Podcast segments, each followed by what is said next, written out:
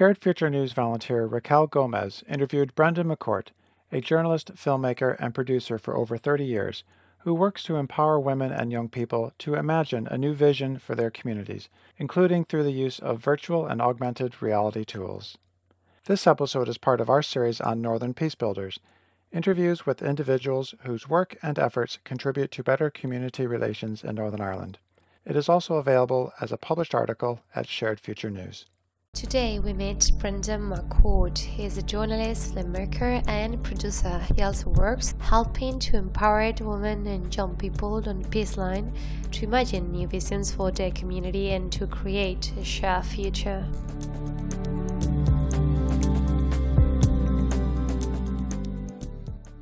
I have been a journalist and uh, filmmaker in Belfast for the last 30 plus years, making, working both in newspapers, then as a um, producer, director in the BBC, making current affairs documentaries for many years, a lot of investigative journalism, investigating all kinds of stories, a lot of them to do with the troubles, murders, but also social issues like domestic violence and so on. Recently, I've turned to virtual reality and augmented reality as tools.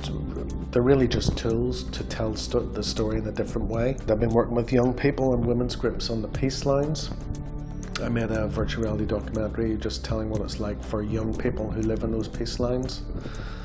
And I also made an interactive uh, virtual reality experience uh, with women's groups. And basically, they were coming together to imagine if those walls were not there anymore, what you could create in a shared space.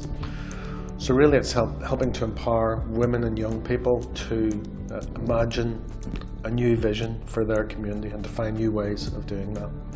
What impact have your work in the community?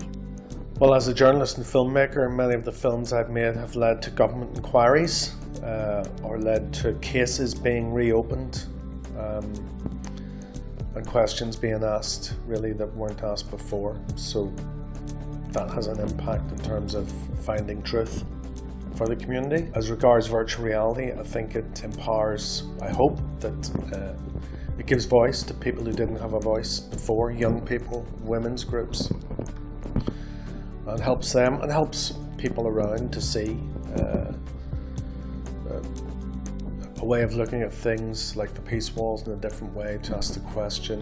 The question is asked in the documentary, will the walls come down? So that's really putting that question back to the young people who live there and the women's groups uh, as to uh, do they think it should come down and will they ever come down? So it's asking those questions that maybe people would prefer not to be asked.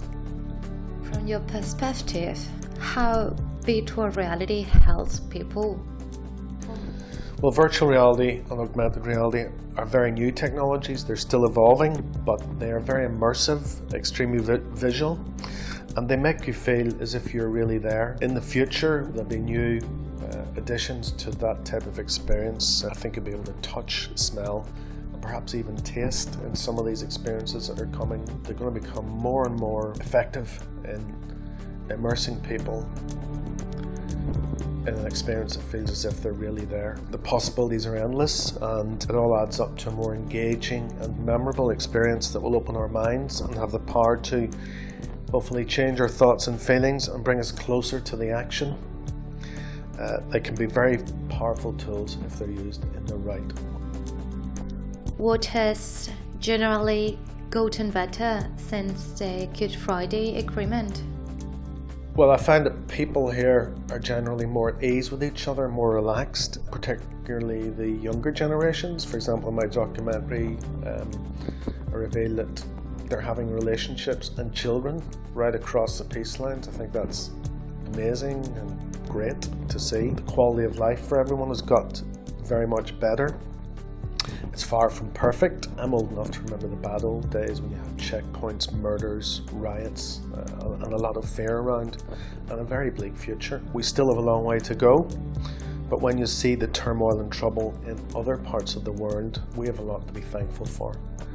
We're on the road to a more open, progressive, inclusive, creative, and diverse future. it's great to see. What challenges remain? Barriers are being broken down every day. You know, the Taoiseach visiting uh, and being welcomed to the Orange Order headquarters in Belfast recently was fantastic. But of course, I'd love to see all the walls between us coming down. That's not just the physical walls, that's the invisible walls in our heads, the barriers between people. And I'd like to see disadvantaged areas of the city being transformed to create jobs, prosperity, and hope for young people. How would you like to see the general public get involved in community relations work? By opposing hate and fear whenever possible. What is your vision for Northern Ireland? A desirable place to live, work, and play if somebody could just fix the weather. What human act would represent peace for you? Truth, forgiveness. A wish for the future. Keep on pushing it to the limit and to keep on rolling with the punches.